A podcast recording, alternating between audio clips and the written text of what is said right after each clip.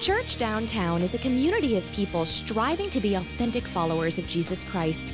It is our hope that you're inspired by the following message to know the love of Jesus more deeply and to follow him more passionately. For more information about our church, this message, or about being a Christ follower, please visit us at churchdowntown.org. Hey, guess what? We pulled this out last week, um, and uh, we started talking about uh, so, some giving things that we're excited about as we get into this uh, new space. We got some new projects in front of us, so we laid some of those out last week for you. So these are kind of our markers. Um, our first uh, thing on the list was we're trying to get some things knocked out in the children's ministry, some carpet, maybe even potentially some more walls back there. Um, but uh, we have some needs, and we're we're excited about what is going on. And uh, so I wanted to give you a little update. This week, um, we had some money come in for ch- children's ministry, and I forget how this thing works, but I'm going to grab something and, and pull. Uh, and the whole thing's going to come down. So watch this. Okay, not only did $25 come in, okay, I keep 26, no, I won't. Uh, this week we had come in 2000 more dollars for our kids ministry so yeah so we're getting close that first, now, now, let me tell you, we're like $3,700 or something like that, or 45 is our mark to get to to get that first segment done, to get everything knocked out in the kids' ministry that we need. So thank you for your generosity. Um, some of the next things uh, in, in the next couple weeks, um, We'll put a little something up on the board or make a slide so you can see what our markers are. I forgot to do that for you, but um, anyway, we'll get that we'll get that rolling for you next week. But uh, we're excited. Thank you for your generosity, church. God is doing great things, and we're um, we're ex- ex- just so excited about what He's been doing, what He's going to continue to do as we trust Him. And uh, man, great things are happening. We've been in this series, stretch marks. So we've been in the um, oh, listen. Do you hear that? Did you hear it? Those are our kids having fun. Isn't that cool? I love being in this space because I couldn't hear them having fun across the street. And, it, you know, at the Visulite, if they were that loud, that would have been pretty bad. I sometimes, we would get complaints from neighbors at the Visulite because we were a little loud, which we were, which is fun. Um, but uh, Hot Walk has not yet complained about us, so uh, we're okay here. Um, but I love this. There's, there's action, there's activity. I love that. I've been in churches and you go in and it's just dead and lifeless and boring and you can't hear a pin drop in the whole place. I like laughter. I like crying. I like fun, uh, good crying, tears of joy and, graciousness to God. But sometimes it's tears of brokenness. But we hear our kids' ministry celebrating back there and having a good time. And they get to hear our loud music as we're having a good time. So it's cool to be part of this. We started this stretch mark series um, at the beginning of the year. So I, I'm not going to catch you all up. If you want to get caught up, jump online and you can go to churchunited.family because we're a family, not an organization. Churchunited.family, and you can find out all about uh, the, the sermon series. And I encourage you, to jump on there and listen. Um, we're having a great time just worshiping the Lord here. So, we've been in this series and we've been talking about the life of Elijah and what's been going on. And I heard a couple of people last week, like I left you at a cliffhanger. And it was like, well, what's going to happen next? And the one uh, wife poked her husband and said, I told him it's in his Bible. He can read it this week if he wants to. Um, like, uh, there's no spoiler alerts on this. You can read ahead and, and you're more than welcome to.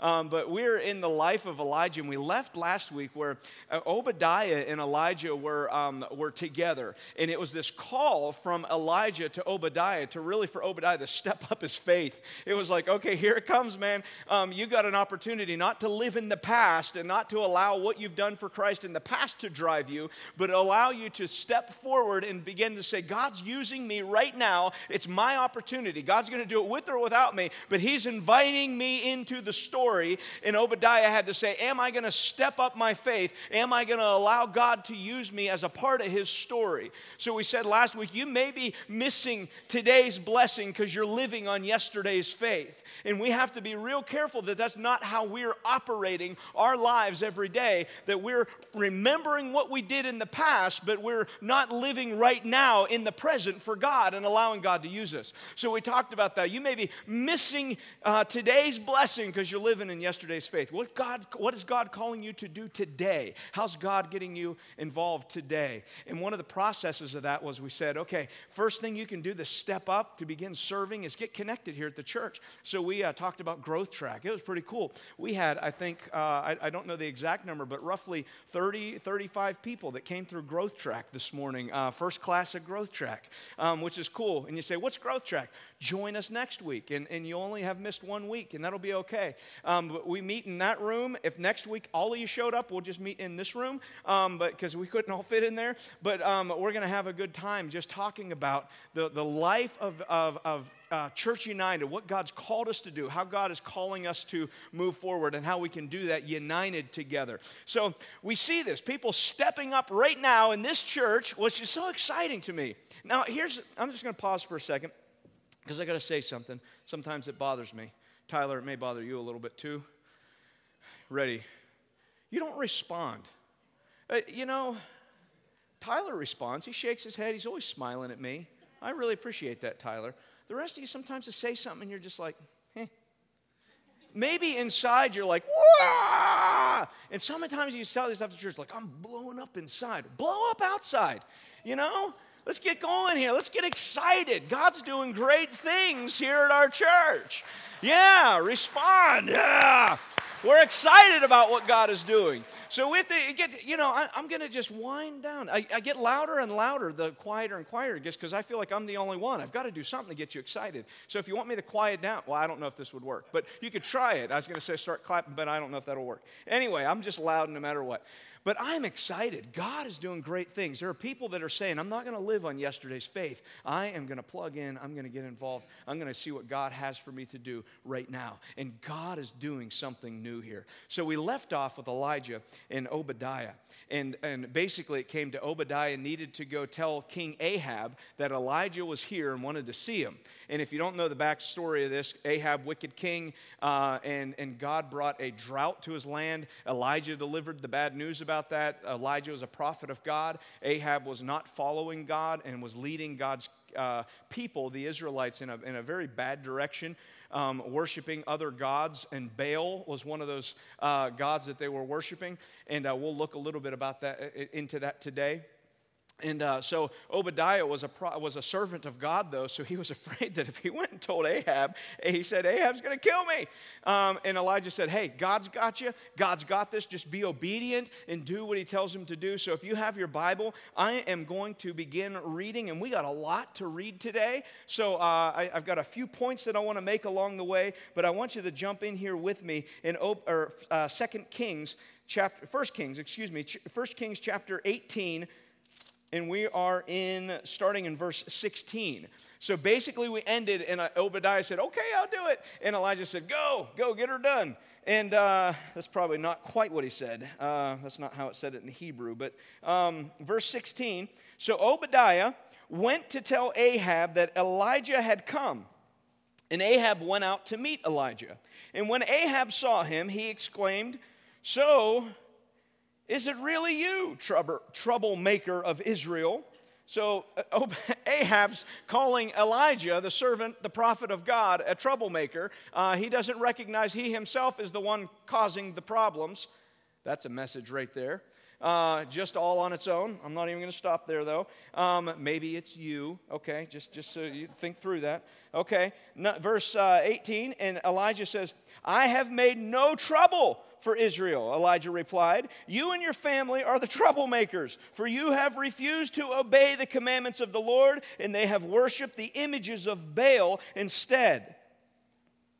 Now summon all of Israel to join me at Mount Carmel, along with the 450 prophets of Baal in the 400 prophets of Asherah who are supported by Jezebel. Now, just to give you a, a, a, picture of what this is, Obadiah's big claim to fame of his step of faith in God was that he hid about 100 prophets of God in caves. So, really, all the prophets were, were out of the picture right now. Elijah doesn't, and you see it in this passage and in moving forward, Elijah doesn't even believe that there are any other prophets, even in existence. He thinks, I am the only one. It's just me. I'm all on my own. So, Elijah is now calling this big meeting, and, and can you imagine you being you, um, and, and maybe you're the only one in, in your school or whatever, your workplace, however that goes, that's serving God, and everyone else is totally out of adamant against God and you say, hey, let's get all, everyone in the school together and I'm to, everyone in the workplace, let's gather up, and there end up being about 850 of those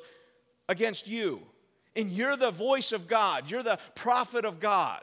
So that's a, that's a big deal. That's a stretching moment for Elijah just to say the words, okay, bring them on. Because the truth is, they're looking to kill him.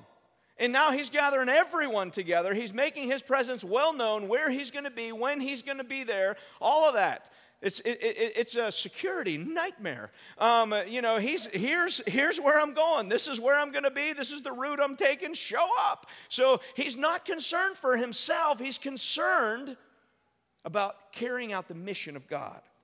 So 800 of them, 850, show up. Verse 20 Ahab summoned all the people of Israel. So it's not just the prophets. Come on out, it's going down at Mount Carmel. When I was in elementary school, or high school, excuse me, there were always fights at the cemetery. I don't know why. I guess that was, you know, a like, I'm going to bury you. I'm not really sure. But you get the word going around the school after, you know, it'd be like, oh, so and so and so and so are going to fight. And I remember we had these two kids in class. I'm, I'm on the internet. I'll say their, I'll just say, use first names. But uh, this kid Eric and this kid Matt. And Matt was, uh, both of them were my friends, but they liked each other. They were friends. And Matt was always a big jokester. And it started going around school that they were going to have a fight. Oh, it's going down. Matt and Eric are mad at each other. All day long, you'd see them passing in the hallway. He's going to get you, man. Going to get you we showed up after school, which, you know, I, I just wanted to be there to pray for them. I didn't want to see the fight. Uh, that's, that's what I do. Uh, but uh, we, we went up there, we were all at the cemetery, and there's like a couple hundred kids. I mean, it was like half the school. They're all gathered out, and the two, the, those two guys, and it was like, oh man, this could be great.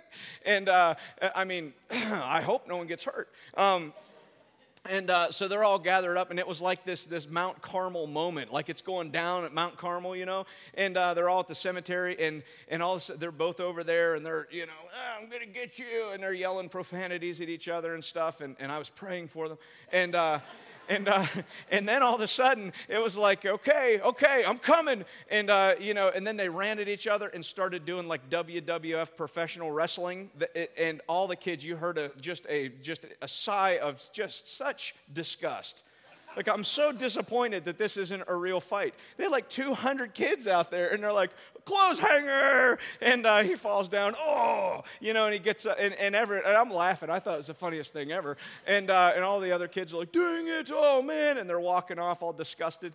And, uh, but that's what it felt like. It's, it's like the cemetery after school. Mount Carmel's happening, it's going down. And, and everyone's gathered around to see the big square off between the prophets, the prophet of God, the prophet, the one prophet of God that's there, and the 450 prophets of the, or, or, however that went, 850 of Asherah, how, the whole gang all together. And, and they're all there, and the whole thing's getting ready to, to go down. And in verse 21, it says, Elijah stood in front of them. And he said, How much longer will you waver, hobbling between two opinions? So he's speaking to all of Israel. And you have to understand what's happening here. Israel are, the, the, the nation of Israel, they're God's people. They're God's people. He selected them, He chose them. It goes the whole way back to Abraham. And He said of Abraham, I'm going to make of you a great nation. And God, if you follow throughout history, is, is proving something through the children of Israel that's true to us today in the church that is not just about Israel, it's about Jesus coming. And He said, Everyone's part of the family through the blood of Jesus Christ. You're all my chosen people. But He was proving something through the nation of Israel to see so we would understand today what it looked like if we would just follow God and live in the blessing of God and walk in obedience to God, that we would see what it looked like if we would just fully commit ourselves to God. And God, throughout history, would totally bless the nation of Israel over and over and over again. But the nation of Israel kept getting sidetracked. And these are God's chosen people. So here is Elijah standing up in front of this whole nation. And he says, You're God's people. What happened? How did you get so far off? God chose you. God selected you. God picked you out and said, I want a relationship with you. And I will bless you if you follow me. I will pour myself out on you. I will do all these things for you to connect with you, to love you, to keep you secure from other enemies. If you would just follow me, I love you. I desire a relationship with you. I want nothing more than to be, allow you to be in my presence and take in the blessing of God. But yet, they didn't want this. They were pursuing the things of the world. Baal was an interesting god, and, and it's actually pronounced uh, Baal, if it's kind of like Ja. Uh, uh, what's Superman's dad's name? Eh? Yeah, it's kind of Jor-El, Baal. Um, there's, uh, you know, I'm not saying anything about Superman's dad, but anyway. But it's like Baal. But we're, we're American, so we'll, we, we mess it up, so we'll keep saying Baal. Um, that's fine, Baal. Uh, that's how we say it around here. Um, but uh, so Baal was an interesting god because Baal's known for kind of being agricultural god. So, in that time, in that area uh, where they lived, everything was based on crops. Uh, like, if the rain doesn't come, we're destroyed. So, Baal was actually not just a god, like an agricultural god. Specifically, he's the god of rain, the god of storms, he's the god of lightning. So it's very interesting, but if you back up three years prior, God comes in and he sends his prophet Elijah to go to Ahab, whose wife, Jezebel, brought all this worship of Baal into this area and said, You need to worship my God because you're so dependent on agriculture, you're so dependent on rain, everything growing. My God's the God that pushes all this stuff. If you get in tight with him, you'll be all right. You'll see the rain come, the crops will be fine. It's got all these promises of worshiping another God. And Jezebel convinced Ahab that's what he needed to do. So now Ahab has turned the whole heart of the nation of Israel to this God Baal. And they're worshiping this God because they felt like he might have an edge on their God, the God, the King of Kings, the Lord of Lords, and they got a little sidetracked. So they thought, oh, maybe this God's got us covered with the because we need to eat, we need our crops to grow. Then God uses Elijah, and Elijah steps in, walks up to Ahab, and says, Hey, by the way, my God's bringing a famine to the land. No rain. So your rain God that you think is real, that the rain God you want to worship, I'll tell you who's in control of the weather. I'll show you who's in control of agriculture. I'll show you who's in control of storms. It's my God. So, for three years, they've had to do some PR behind the scenes to promote Baal because there's no rain. And Jezebel continues to want them to serve this God. But I'm telling you, about this time when God sends uh, uh, uh, Elijah back onto the scene, I can imagine the people of Israel are pretty fed up with Baal. Because he says he's the God of rain, he's the God that can bring the storm, but nothing's happening. We're starving. We can't get anywhere. We can't eat. We can't drink. We, we, we don't have anything left to survive on. So when Elijah has this whole horde of Israel, the Israelites, and all these prophets standing in front of him, it's the moment of grand embarrassment for Baal in the worshipers of Baal. And Elijah calls him out and he says, How long are you going to waver? How long are you going to choose to worship a God that is not responding to any of your prayers or cries? Choose today. Pick. If, if you want to worship Baal, worship Baal. If you want to worship God, worship God. Without having to prove a thing, I think he already had it proven for him that Baal had no power.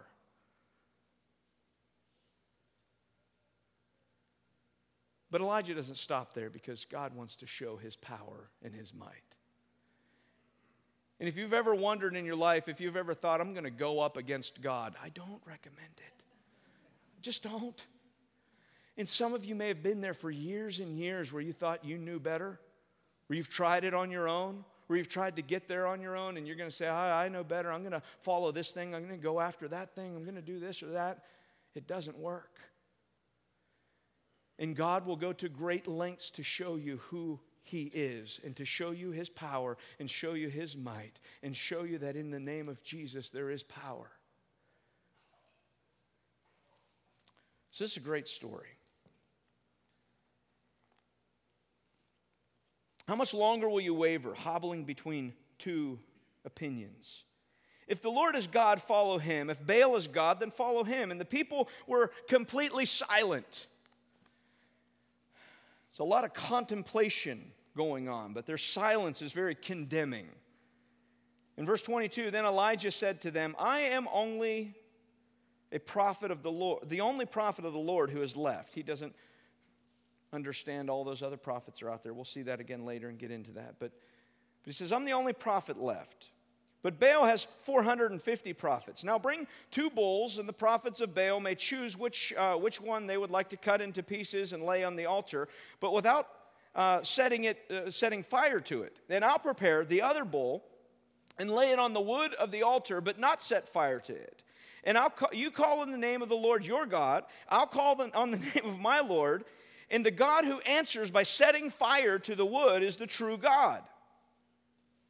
And all the people agreed. sounds like a good deal. now, it, it may sound unfair, but you have to remember this is a shot at Baal. Because not only is he the god of rain, he's the god of lightning. So if he wanted to send a little lightning crack down on there and light that wood on fire, have at it.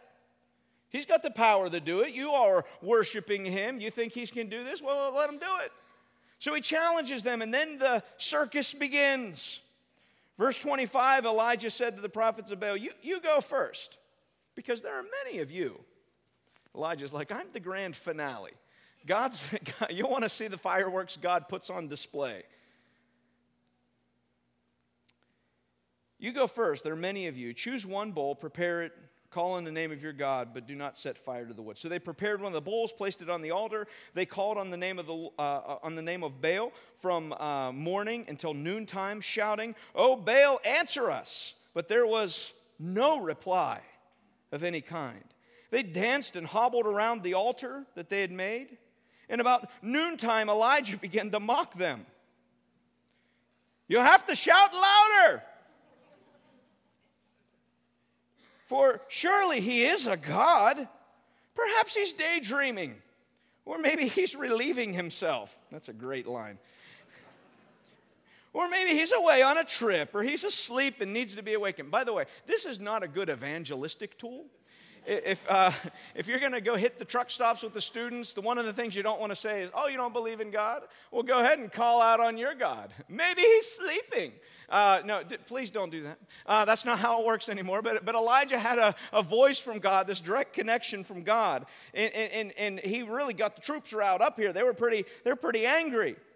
Verse 28, so they shouted louder. But following their normal custom, they cut themselves with knives and swords until the blood gushed out, and they raved all afternoon until the time of the evening sacrifice. But there's still no sound or no reply or no response. This is what I think is interesting. I read this and I immediately think, nothing like this happens today. Like in our culture, I mean, this, this raving thing, this acting fanatical, going crazy, all the stuff that goes on, we, we wouldn't do that. It sounds ridiculous to us. What kind of God would we ever worship or serve that, that, that would cause us to act like idiots and rave around? Have you ever been to a sporting event? Do it. I remember, I, I looked up some pictures of like, uh, Super Bowl, people dressed up for the Super Bowl. Not you, Rachel. You, you, you were okay. You weren't that much of a fanatic. But people painted their faces. People with their shirts off in the stand. And we wonder in our culture, how, how does this can't be right? No one does this kind of stuff. But our gods may not be called Baal, but we have these gods. We have these things that we worship. We have these things that we bring into our lives, and we will do anything to feel connected with the God of sports, with the God of money, with the God of entertainment. We will go to great lengths making ourselves look like big idiots in order to try to connect with something searching for something, looking for something. And this was the picture we see here. so fanatical, so sold out that they would do anything they could. And it reminds me in here of what's happening in the book of James. In James chapter 1, it reminds me of what Elijah said. He said, Don't, don't waver. If you're going to serve God, serve God. If you're going to serve God or Baal, serve Baal. And in James chapter 1, verse 5, it says, If you need anything, ask our generous God, and he will give it to you. He will not rebuke you for asking. But listen, when you ask, be sure that your faith is in God alone. Do not waver. So we begin right here and we just stop for a second and we start thinking to ourselves, okay, if I'm going to have this, uh, this relationship with God and I want God to be who God says He is and I want to believe that He's got all power, all strength, all might, I, I begin to pray and I begin to say, okay, Lord, I, I, I need you to do this for me. And we begin to pray and we don't get answers from God. Because all of a sudden, the only reason we're seeking the relationship with God is because we want something out of the relationship with God. We're not seeking it because we want the relationship. And he says, when you ask from God, be sure that your faith is in God alone. Do not waver. For, listen, for a person with divided loyalty is as unsettled as a wave of the sea, which is blown and tossed by the wind.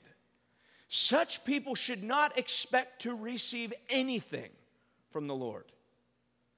If you've ever wondered why your prayers seem like they fall on deaf ears, and you're praying for God to do this for you or to do that for you, and you just feel like God hasn't answered, I would say you need to begin to question the words of James in your own life and how it applies is to say that is my faith really in God alone?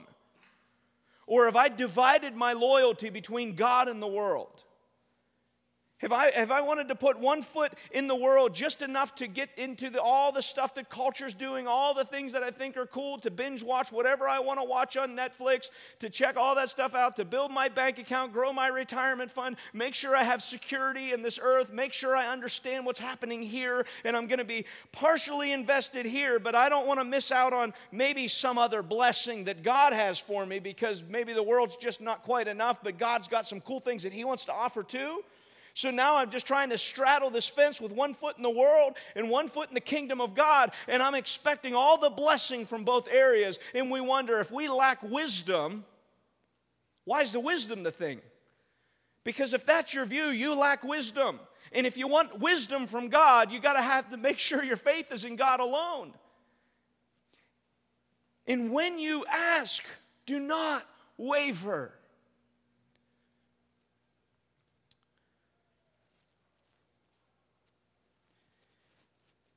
Says, Such people should not expect to receive anything from the Lord.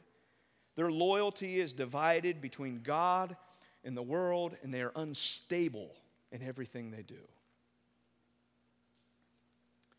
Unstable in everything they do. That's a pretty strong indictment. Because if our goal in a relationship with God is what can I get out of that relationship, we've missed the essence of serving the master. And today, I just I, I want to remind you that you can't waver. And if you're not where you need to be in your relationship with God and things aren't going the way you want, you may want to question Am I wavering? Are my loyalties divided between God and the world? And I'd say it this way don't waver. Savor the flavor of serving the Savior. Don't waver. Savor the flavor of serving the Savior. You can say that with me. Is it up there? Hey, okay, ready? Don't waver. Savor the flavor of serving the Savior. Oh, that's nice. That's sweet words. Serving the Savior. That says your loyalty's all in. You're a servant of the King. I'm not just, I'm not trying to beef up our children's ministry here, although that would be nice if you wanted to serve him in that capacity. But all the other ministries. But I'm talking about every day, everything you do, that it's in service to the King. Because when you step out of here on Sunday morning and you act this picture, basically, you walk out that door and you cross this line, and here I'm in God's territory and now I'm in the world. If that's your attitude, this is where I serve, this is where I get. This is where I serve, this no. Listen. Every day is service to the Savior. How can I serve my master today? How can I please my God today? How can I walk after my Lord today? How can I make him everything? How can I not waver? The best way to show that you're never going to waver is the service of your Savior. So, so don't, Savior. So don't, don't waver. Savor the flavor of serving the Savior. So here are these fanatics they're just bouncing around. They're showing who they think their God is. And they are all in for Baal. And they're making themselves look like fools. In verse 30, Elijah came to the people and he said, Come over here. All of them crowded around as he repaired the altar of the Lord that had been torn down. And he took 12 stones, one to represent each of the tribes of Israel.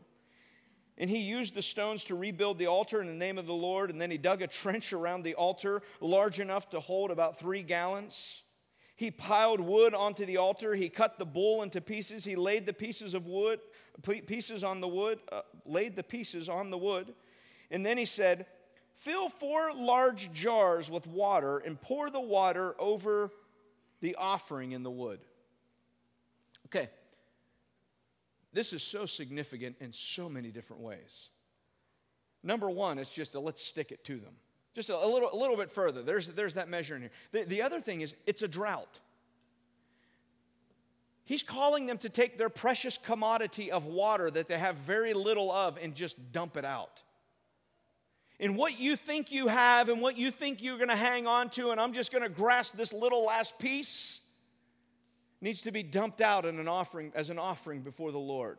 Because it doesn't matter what you think you have, apart from God, you have nothing. And whatever you're grasping and whatever you're gripping, it doesn't matter what your situation is. You just need to say, God, okay, I don't have any health left. I can't hold on. It's all yours. I'm just going to throw it before you. God, I've got no money left. Whatever I've got left is yours. You've got absolute control of this. I've got no time left. Whatever I've got, however I can do this, you've got it, Lord. If you require more of me, even though I don't think it's there to give, I don't care. I'm going to hold it loosely. I'm going to dump it out before you. It's an offering before you. Whatever you're your thing is, if you're grasping your family, if you're grasping your children, if you're grasping your spouse or relationship issue, I'm telling you, you got to hold it loosely. You just got to let go of it and you got to say, God, you're in control. You're in charge. This is yours. I can do nothing about it. And he said to these guys, just, just dump it all out. I can imagine them standing around saying, Why are we doing this? What a waste. And someone's saying, Well, if it makes him look like a fool, we're going to do it and they're dumping this water around the offering, around the altar. And after they had done this, he said, Do the same thing again. Okay. It probably had to hurt a little bit more. They're dipping a little, I don't think we have much left. And then when they were finished with that second round, he said, No, do, do, do it a third time. And it said the water ran around the altar and even filled the trench that he had dug out.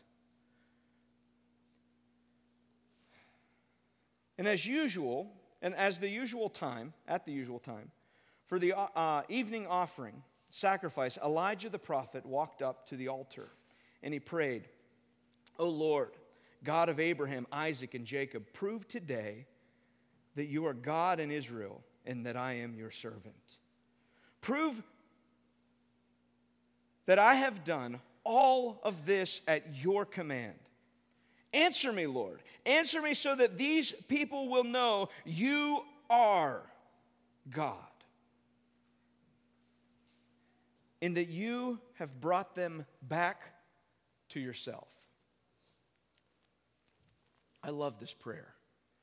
You've got the prophets of Baal for hours on end chanting, raving, cutting themselves, dancing around, making themselves look like fools, calling on their worthless, empty, non existent God.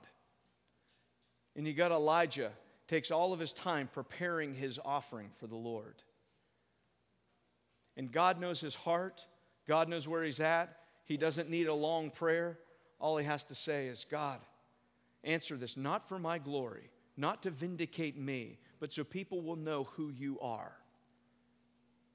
And the question is, is that why we serve? Are we serving so people will see us and notice what we do? Are we serving so that people will give us, yeah, look at how talented he is? Look at how great she is. Look at how awesome she is. Or are we serving, uh, just, just giving everything that we have, pouring it out on the altar of God, regardless of what we think may be happening or what's going to happen afterwards. We're just doing this because we are excited to serve our Savior and we want people to be pointed to Him. I want to tell you that's what this church is about. That's my desire. I could care less that we're a new cool church in town. We got a cool space at the mall. Space is a pain in the butt. There's a lot of work that has to go into this thing. Thanks, Danny. Appreciate it. so many of you have poured yourselves out putting in this, but it's not for us. It's not so we can say, Look at me. It's not so we can say, Look at what we've done. It's so people can see Jesus. So we work and we work and we work and we work so people can see Jesus. And here's what I love about this prayer. And he says, Answer me, O Lord. Answer me so that these people will know that you, O Lord, are God and you have brought them back to yourself. Everything that's happening is so God can get his nation back. So that God can prove to his people that he loves them that He cares about them, and that He desires relationship with them. And this is what we have to understand. When there are issues in our life, when there are problems in our life, when there are things going wrong, when all of our life feels like it's falling apart, we have to begin thinking, why is this happening? Maybe it's because God wants to bring you back to Him. Maybe because your mind has gone somewhere else for way too long, and God's saying, I'm trying to get your attention. I'm going to bring a drought into your life. And then I'm going to bring someone along so that they can show you that your eyes need to be on Jesus. What is that? It's the love of God chases us. The love of God will never abandon you. He desires you to be back with Him no matter how far you've run, no matter how far you strayed. This is a nation who turned their back literally on God and worshiped outright another God. And he's pursuing them. And he took them through hard times, but it was so that he could bring them back to him. And you know, it wasn't just the nation of Israel, but this is what God did for all of humanity through Jesus Christ.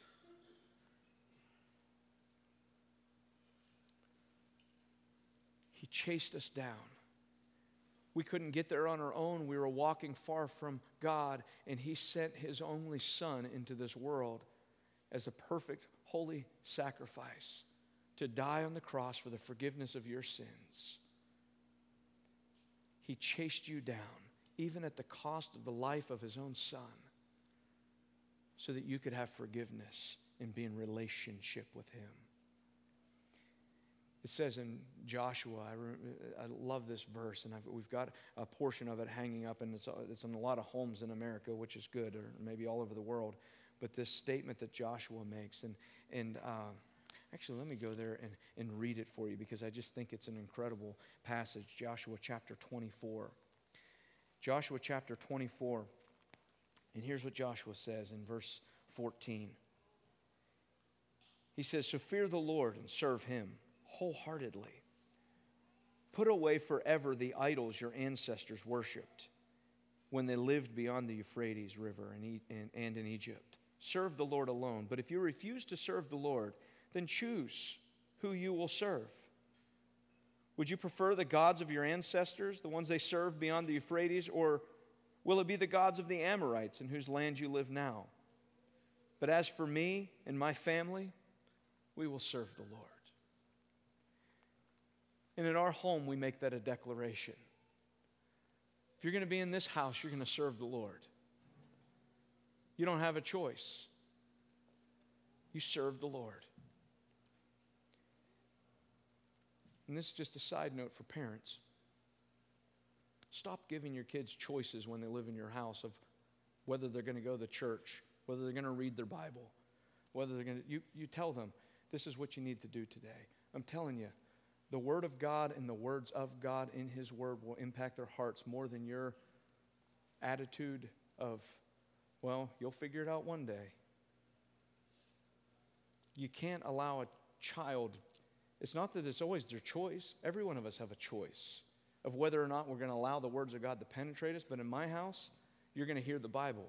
We're going to do family devotions. We're going to pray together. We're going to read together because it's important to me and it's going to be important to you. And one day you may leave and you may choose to do something else, and you're going to have to come to that bridge where you say, choose today who you're going to serve. And maybe they're going to make it, need to make a decision and they're going to go the wrong way. But it's not because they didn't hear it in my home. It's not going to be because I gave them a choice too early when they didn't have brain capacity to make the right choice. We need to be adamant about that. Choose today. For me and my house, we're going to serve. Do not waver. Do not allow your loyalties to be divided between God and the world because you'll just be un- unstable in everything you do.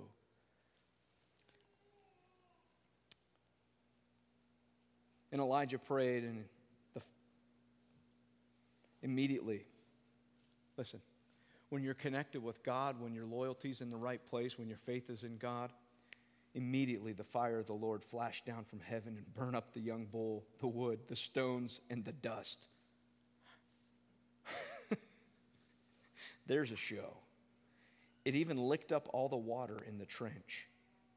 And when all the people saw it, they fell face down on the ground and cried out, the Lord, He is God. Yes, the Lord is God. Elijah commanded, Seize all the prophets of Baal, don't let a single one escape. So the people seized them all, and Elijah took them down to the uh, Kishon Valley and killed them. No one's going to die today, not from my doing.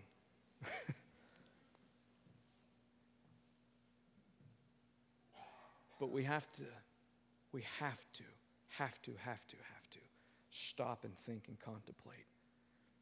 Who am I going to serve? Because I tell you, it, you know, it, God doesn't quite work the same as He did in the Old Testament. Praise the Lord. Through Jesus Christ, He has made a new way. He's got a new plan of salvation. In the book of Romans, chapter 10, verses 9 and 10, it says, Confess with your mouth and believe in your heart, and you will be saved.